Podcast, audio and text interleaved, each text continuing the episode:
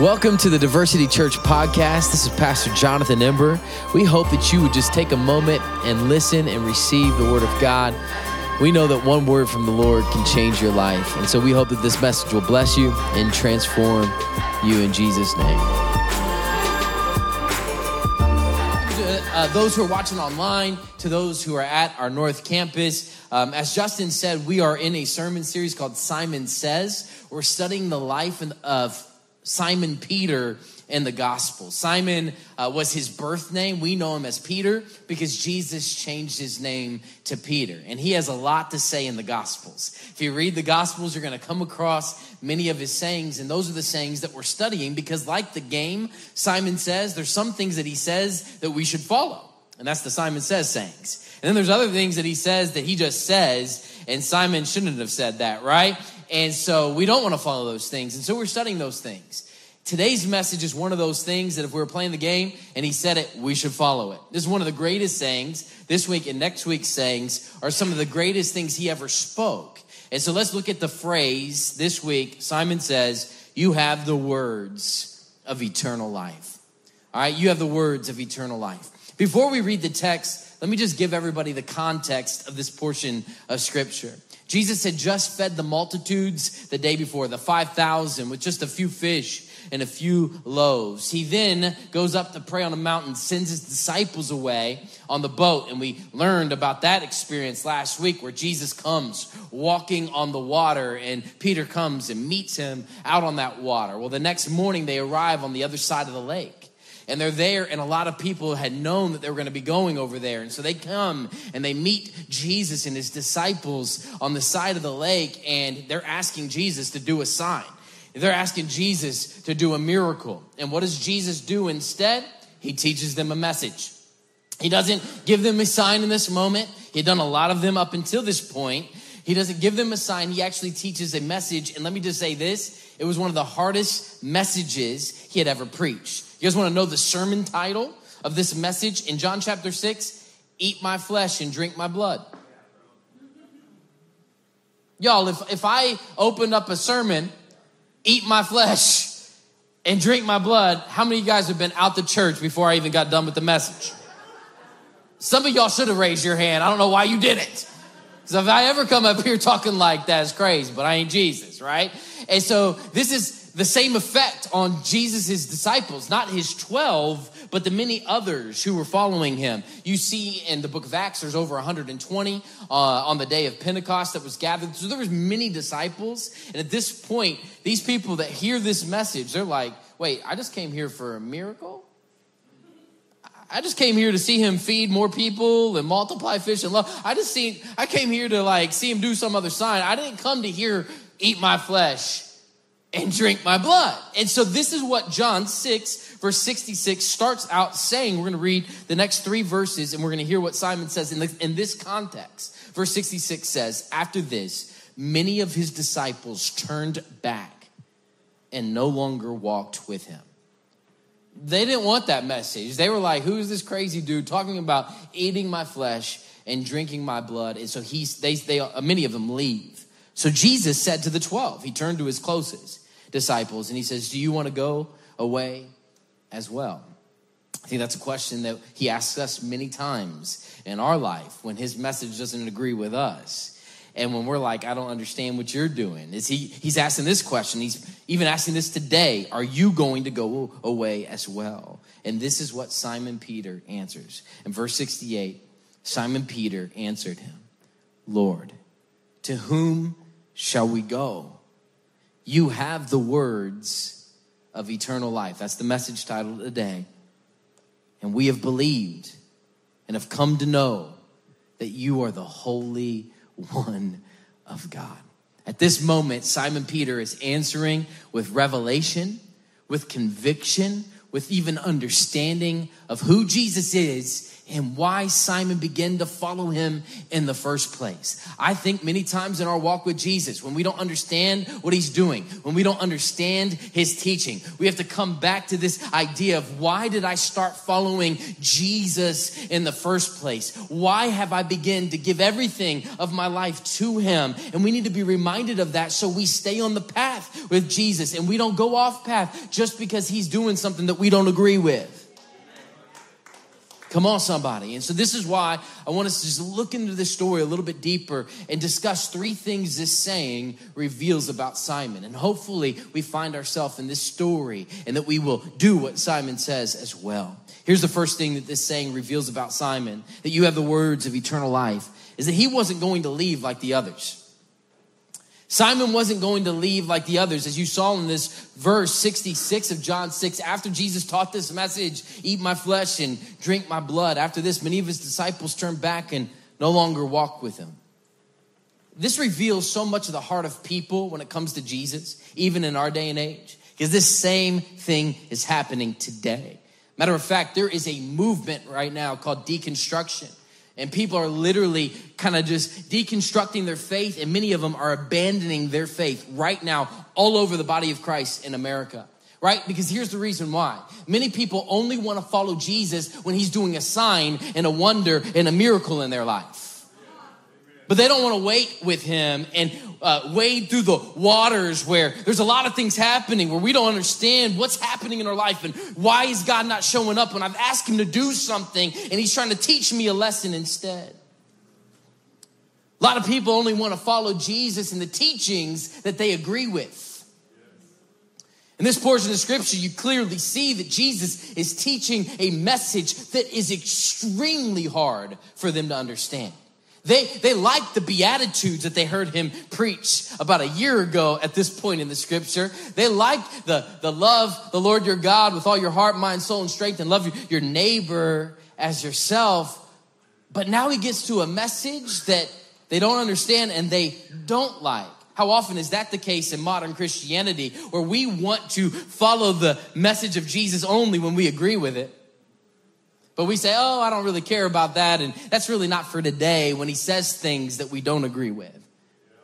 Come on, am I preaching relevance today in the day and age that we're living in? I was looking on my Twitter feed recently and I saw this picture. I shared it with the staff because I never want this to be us at Diversity Church. But this picture was from Starbucks. we give out the $5 gift cards. This picture, do we have it on the screen? Uh, this is what happened in the Starbucks one day. This is the quote of the day at Starbucks. So don't worry about tomorrow, for tomorrow will bring its own worries. Today's trouble is enough for today. They quoted Jesus, but they left the thing anonymous.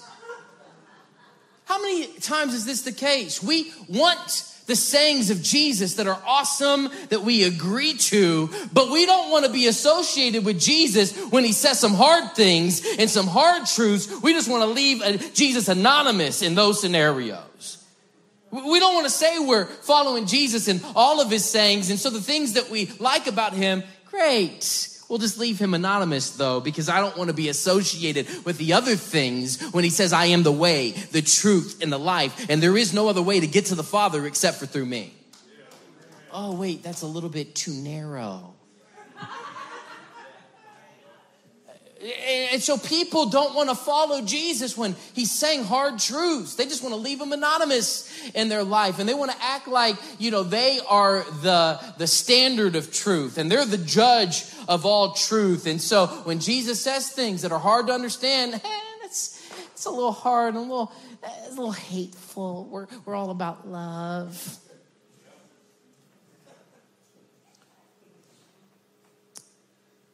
this story reveals that people only want to follow Jesus when they understand what's happening in their life.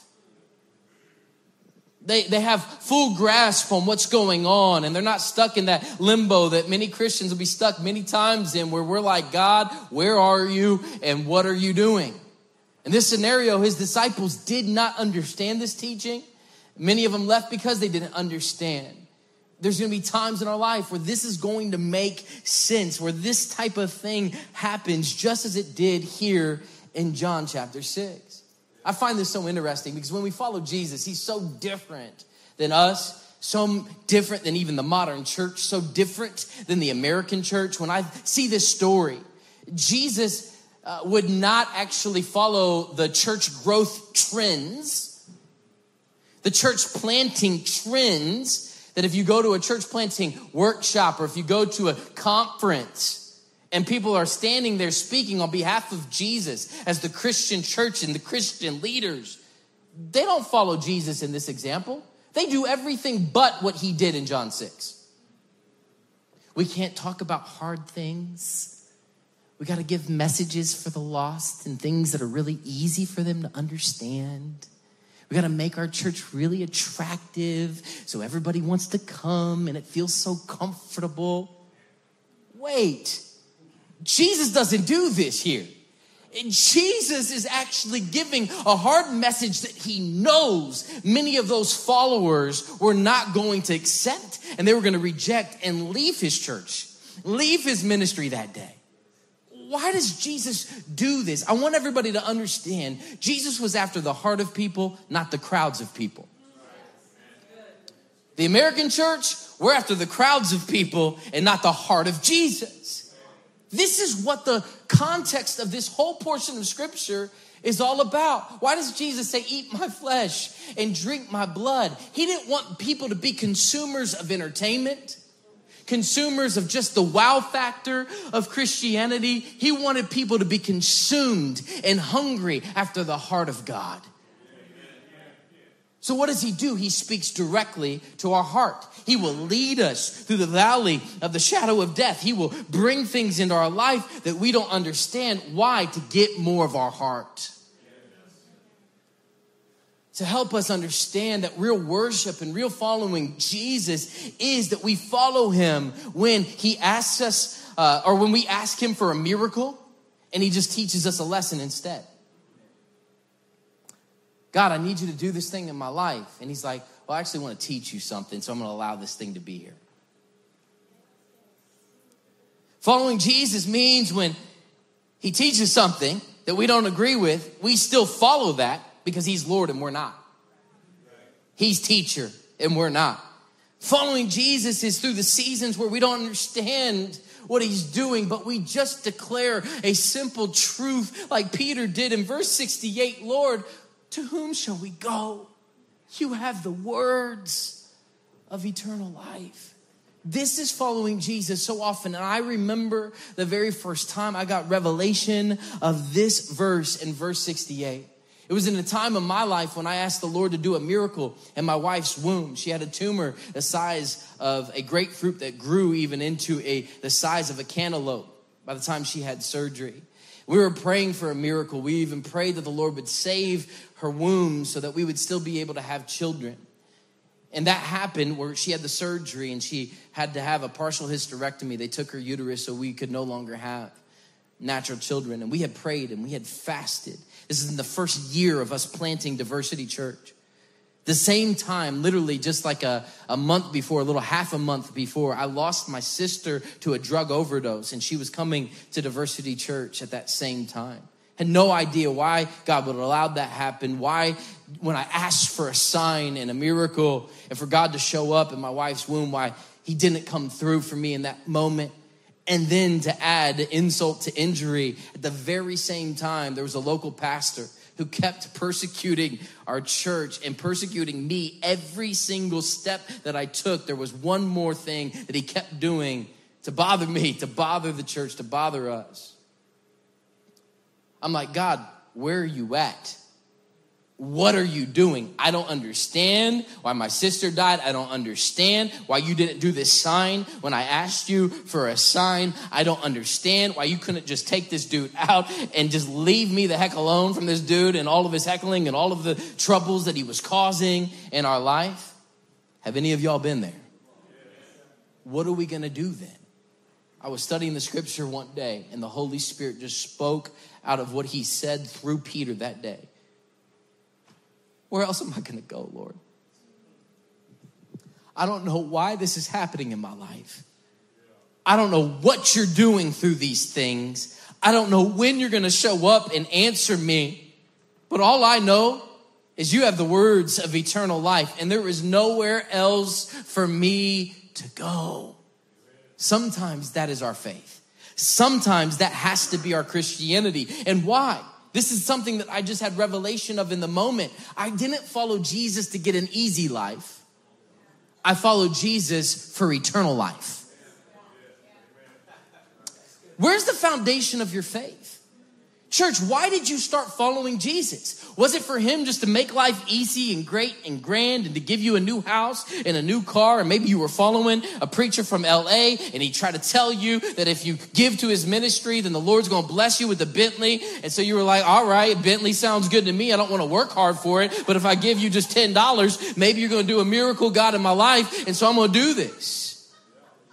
What is the foundation of your faith? Why did you come to Jesus? Was it for a bed of roses where you felt like if I finally do this, then that's my ticket to a free, easy life? Or was it like Peter who understood when the Lord called him to leave his nets behind to come and follow him? No, this is about something eternal. This is something bigger than my life. This is the King of glory who's come down and I owe my life and everything I have for, for him and he's going to lead me for something that's so greater than a Bentley. Come on, somebody. So much greater. Treasures in heaven forever. There's going to be times in your life where you don't understand the teaching of the Lord. You don't understand what he's doing. You've asked him for a sign and he's just giving you a lesson instead. We got to come back to what Peter said. We don't need to leave Jesus. No, Jesus is the answer. He has the words of eternal life. So this saying is something so special. Peter's like, I ain't going nowhere else, man. I don't understand what you're talking about eating flesh and drinking blood, but all I know is you got something I've never had before. I think that's what we got to come back to in our faith over and over again. He just has something that none of us have had before. Come on.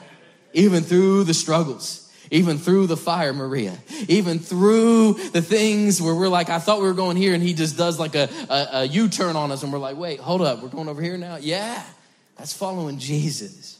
Here's the second thing this saying reveals about Peter you have the words of eternal life. He had come to know Jesus' character over time.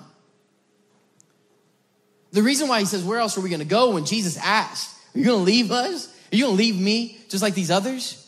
The reason why he responds this way, you have the words of eternal life, he come to know it. This is what the verse 69 said.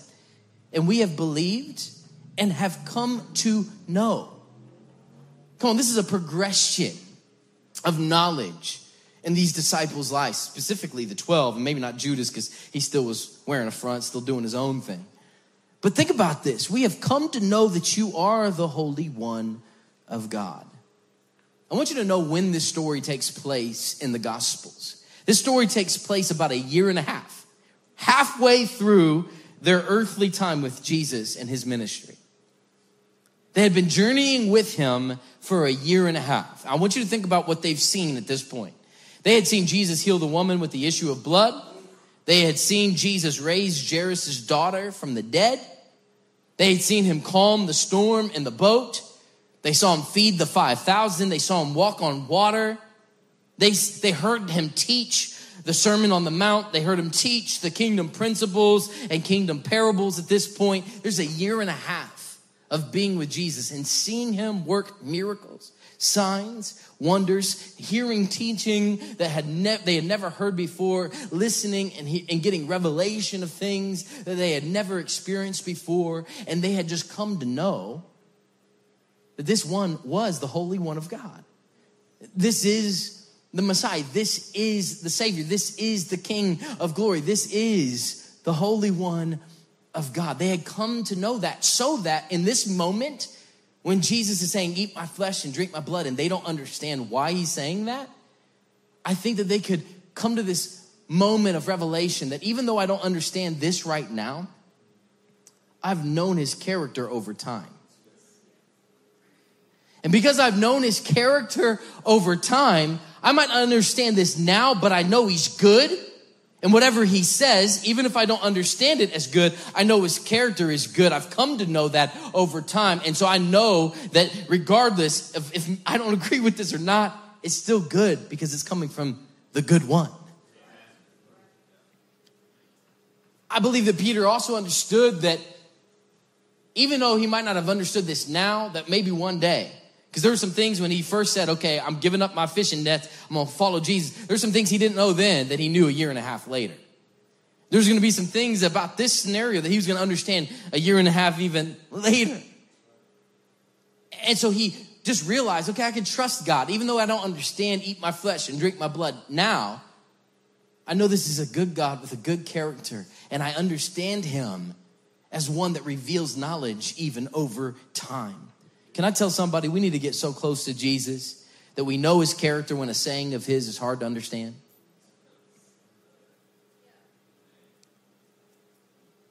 We can't have dead religion anymore, church. We got to know the Lord of this thing called Christianity. He is good. His mercies endure forever. If you look at the God in the Old Testament, that's what they said over and over again. He's the same God in the New Testament. You might not understand why he did something. You might not even understand why he's doing something. You might not understood what he said and why he said it. You, you might, you, you might have all of these questions. We just need to understand that he's good and his mercy endures forever. And the more you know him, the more you see that character over time. You come to know that. And we have to get so close that when these moments come in our life, like Peter had and the rest of these disciples had, we're not leaving him because we don't understand. No, we've come to know him. We've spent time with him. We've journeyed with him day in and day out. We've spent these intimate moments with Jesus so that when these other times come, we have a deep foundation of his character in our life. We also need to understand to be okay with understanding or not understanding everything right away. There, there's so much, and we talked about um, progressive sanctification last week, meaning that we all have room to grow in our walk with the Lord. But can I tell you something too in Christianity? There's progressive revelation. I want you to catch this. When you first get saved, trust me, you don't know everything. Amen. There's a junk ton of stuff you don't know, right? Because this thing is a relationship. And just like when I first got married, I thought I knew my wife and she thought she knew me. And then we got into the thing. And 12 years later, she's like, if I only knew. Nina and Justin, if I only knew that you left the cabinet doors open every time you get some cereal. And not just the, the cabinet where the cereal is, but the cabinet where the bowls are. Just leave it open because I'm on a mission. Got to get my cereal, and I don't think about closing the doors in the process. She said, if I if I would have known that, if I would have known that you are this messy, you you take your clothes off and just leave them in the middle of the room on the floor. If I only knew that, right? There there is progressive revelation. As it is in any relationship, it is in Christianity. You're going to progress in things. I want you to think about this. Can you imagine the first time and it wasn't even at the Last Supper. But can you imagine the first time Peter finally got it? Eat my flesh and drink my blood. It wasn't at the Last Supper. He still didn't get it then. When was the first time Peter had communion? And he goes back a year and a half or plus more into the recesses of the history of him walking with Jesus. And he says, Oh, eat my flesh and drink my blood. Oh, this is what he meant when he was saying that teaching, and I had no clue why he was saying it. Eat my flesh, drink. He wanted me to partake of him. He wanted me to understand that life was found in his body and his blood when he hung on that cross and he died for me. He didn't understand that in John chapter 6. It doesn't even say when he finally did understand it. But this is the progressive revelation. There's so much that you don't know about God. And you need to be okay with that. And guess what? Let it provoke you to search more of his heart. When you read something in the Bible you don't understand, Get in there, study it. If you don't understand it, then ask the pastor, ask maybe somebody else. I love all sorts of resources that I study. Got Questions is one of the resources that I go to. I love Bible Thinker and, and um, and, and, all sorts of different ones because there's so much I still don't know about Jesus. And I've been studying the Word of God literally every single day for 18 plus years. When I first started following Jesus, all I knew is He saved me. All I knew was what that blind man had said when he got his sight in John chapter, I believe it's John chapter 4 5. When that blind man finally got sight, and the Pharisees were asking him, like, who, who is this man who healed you? I don't know who this dude is. All I know is I was blind, but now I see. Sometimes that's the only revelation of God you have. I was lost. I was wretched. I was miserable. I was blind. I was naked. I was a sinner. And all of a sudden I came to the one who forgave me of all my sins, who gave me a brand new birth. I am a new creation in Christ. Come on, somebody. That's the only revelation sometimes that we know. I remember in the beginning of my walk, somebody had asked me uh, about the Trinity. Is Jesus God?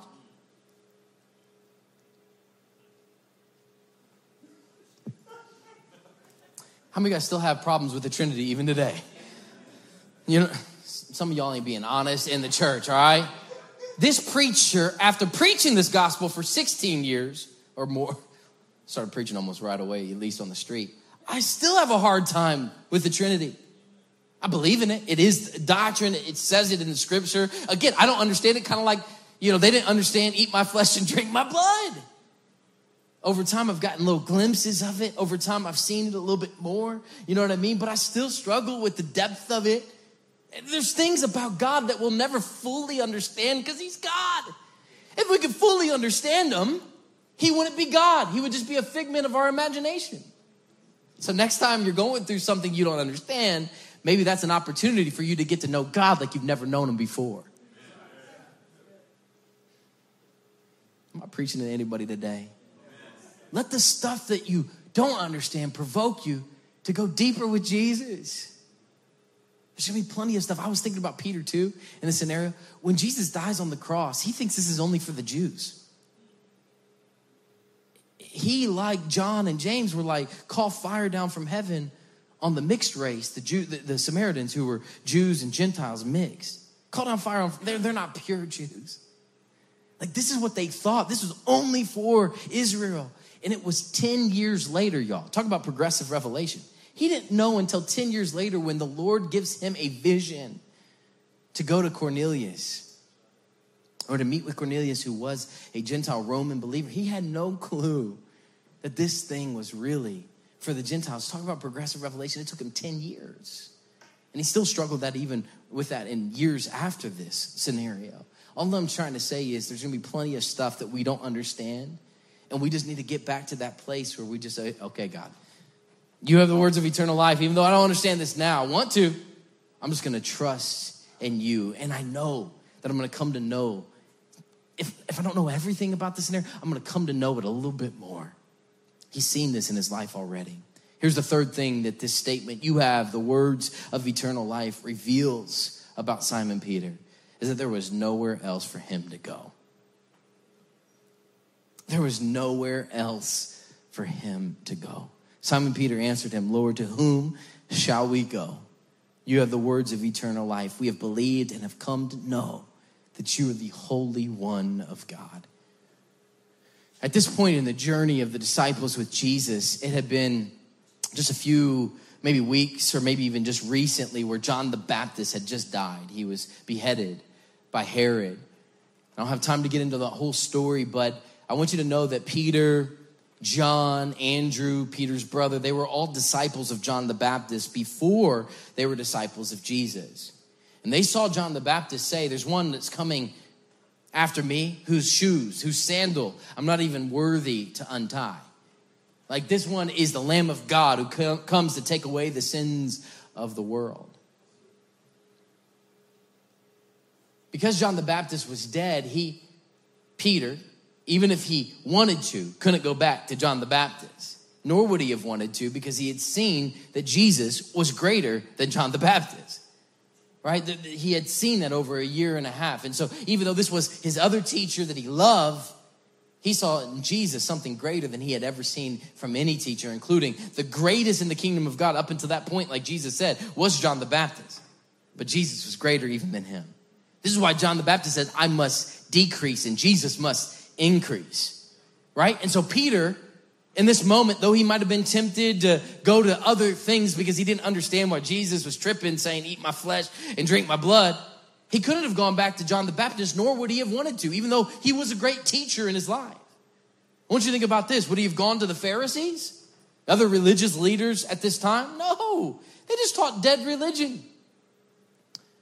They just gave people rules and regulations.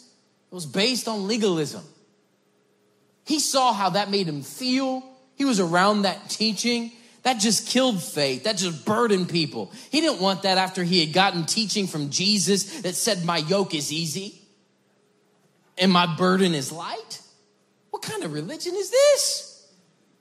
I thought all the pressure was on me to keep all the commandments, the 600 plus commandments from the law of Moses. I thought that was all on me. I gotta do it all. I gotta do it all. I gotta do it all.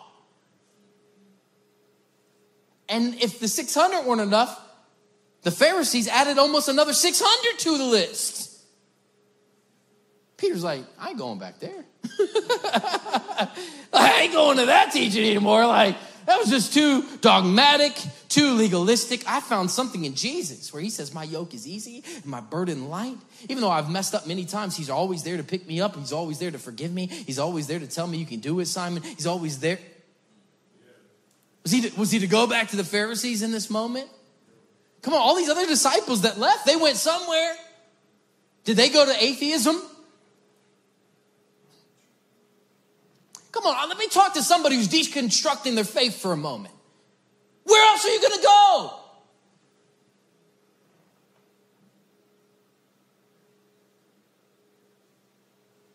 Name one other religion. Name one other religious leader that is better than Jesus, and I'll follow them. Name one other teaching that is greater, one other teaching that has lasted 2,000 years and is the greatest and strongest and most popular religion in the world. Why? Because this ain't some dead man in the tomb that we could go to his grave and see. No, this is one who paid for your sins, who rose again three days later, and who's been moving for 2,000 years on this earth. Atheism should I go to just believing there is no, I'm God, I'm the center of the universe? What? He had seen Jesus at this point. He, he walked with Jesus on the water. Atheism? How do I believe there is no God when I was on the waters with Jesus? God, guys, I've been so deep with Jesus and I want to go deeper. Come on, Nina. Tonight we're, we're about to go deeper into worship. I'm, I'm calling for the church to go a little bit deeper into Jesus. Because I want to go out there to the deep places on the waters with Jesus to the point where when I, am wondering why all these things are happening, I can't go to atheism. I can't go to be a Pharisee. I can't go to any other teacher. I've gone too far with the Lord. I've gone too far to turn back. But can I tell you, this is going to be the temptation in your life? You're struggling to understand why the Lord's not answering. Show me the sign. And you're struggling with the teaching of His that you disagree with. You're going to be tempted to go to the same dead ends that you used to be on before Jesus came into your life. Could Jesus or could Peter have said, you know what, I'm just going back to the fishing business? You know, that's what a lot of people do. I've seen ministers who are called by God to preach the gospel, and they forfeit that calling just to go make another dollar. There's some people called into business to make money. But if Jesus calls you to be a missionary,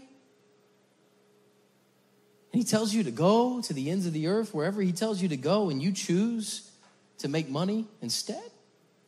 What if Peter turns back and just goes back to his fishing business? The Peter that we know of now, one of the pillars of the early church. All of that would have been forfeited just because he didn't understand what God was doing in this moment and he chose money instead of his Lord and his Savior, Jesus Christ. He could have done that, and we will be tempted. We will be tempted. We will be tempted to go to things that are just dead ends in our life that Jesus saved us from, that Jesus rescued us from, that Jesus came and, and, and, and took us out of that and even gave us a different direction for our life. We will be tempted to go back to those things in moments like this in John 6 in your Christianity. I remember that I got drunk twice, two times after I've been saved. Two times I went back to drinking because that was something I used to do and party in high school and things like that. I've gotten drunk two times since I've gotten saved. And the reason why the second time was the last time is because I was doing stupid things that Jesus had saved me from. Thinking that that dead end was something that was going to give me some type of life and some type of pleasure more than what Jesus could give me. Come on, am I preaching to anybody? I know I'm talking to somebody. I felt like this was a prophetic word that Jesus was screaming this in my spirit to somebody today that you're trying to go back to something that Jesus has clearly saved you from. Remember what Peter says here. It is very clear. Jesus is the Holy One of God. He's the one who gives eternal life. Follow him, go deeper with him because he's the answer. Drugs aren't the answer. Another teacher's not the answer. Another religion's not the answer. Some other guru's not the answer. Making money ain't the answer. Jesus is the Holy One of God. He's the answer. He's the ones, the one with eternal life inside of him and words that will lead all of us there. The moment you think that something else is the answer, you've already gone off path. If that's you, come back. That's you today, I know we're about to go into an altar time here and at the North Campus.